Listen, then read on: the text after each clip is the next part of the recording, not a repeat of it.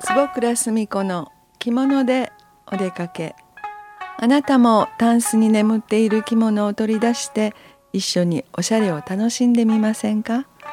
この時間は着物が大好きな私坪倉澄子が着物の魅力をお伝えいたします、えー、私は4月の係に、えー、京丹後市の福知山というホテルで、えー、ある方が出版記念パーティーをされましたので、えー、そこへ、えー、せっかくなので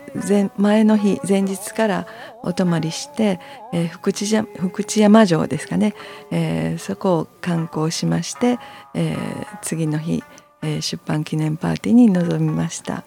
えー、実は、えー、京丹後市に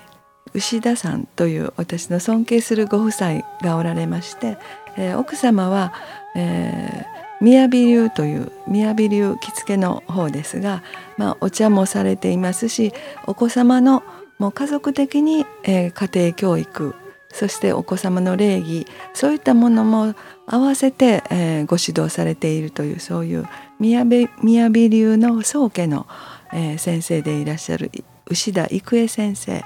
そしてご主人様が牛田博夢さんという方で、まあ、織物をされております。そしてあのその今回の出版されたのは、えー、牛田博夢さんご主人の方でして、えー、そちらの、ご主人が、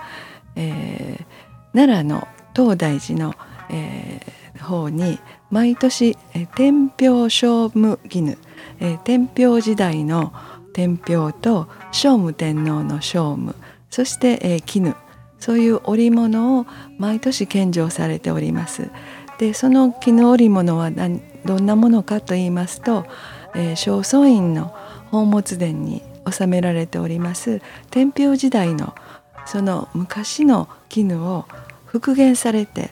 もう長い間苦労されてお作りになられたそうですが、まあ、そういう復元されたものを、えー、毎年東大寺さんに奉納されております。まあ、そういったあの言われでありますとか、まあ、その苦労されたこと、まあ、いろんな方のお力を借りて借りられて、まあ、復元ができたというそういう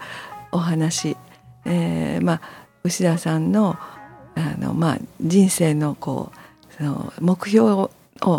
持ってこられたもの、まあ、そういった本を出版されましたそして今年がお二人の50周年結婚50周年の記念の年にあたるということで、まあ、皆さんお仲間が集まりまして、えー、お祝いをさせていただいた会がありました。まあ、とっても華やかで、えー、そしてその天平小麦の自身そのものも、えー、展示されておりましたしまたあの牛田さんのお嬢様が婚礼にあのお着物を召された白むくになっております。その折られた絹も展示されていたりそしてまたお孫さんですね。お孫さんたちもそういうお着物をお召しになったりでとっても華やかな会でした。そして私たち寄せていただくものもやはりあのその絹織物色無地なんですけれどもそれぞれお好きな色に染めていただいてお召しいただいている方があったり、まあ、私はちょっと絞りの華やかな、えー、おぼろ染めという絞りの訪問着を着ていったんですが、まあ、会場も本当に、えー、お着物で男性ももちろん紋付き羽織羽織袴の方もおられましたし、えー、お着物姿があ見られてとっても素敵な会となりました。またお写真なんかでもあの出させていただきたいと思います。えー、そして、えー、前日福知山城に行きました時は私は、えーと、紬大島紬の、えー、染めの、えー、付け下げを着てまいりました。こう大島紬の付け下げというのはなかなか、えー、着る出番がないので、まあ、昔はちょっとこうちりめんの訪問着に、えー、皆さんが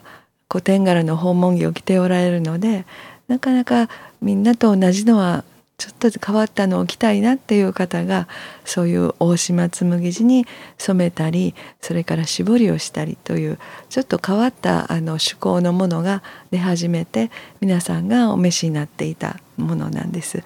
でそういうのもなかなか正式には着れないので、えー、ちょっとパーティーにということなんですがそうそうパーティーもなかなかありませんのでもう私はちょっとお出かけの時にもう下ろしていこうかなという思いで、えー、福知山城に行く時は紫色のそういうちょっとあの付け下げにはなっているんですが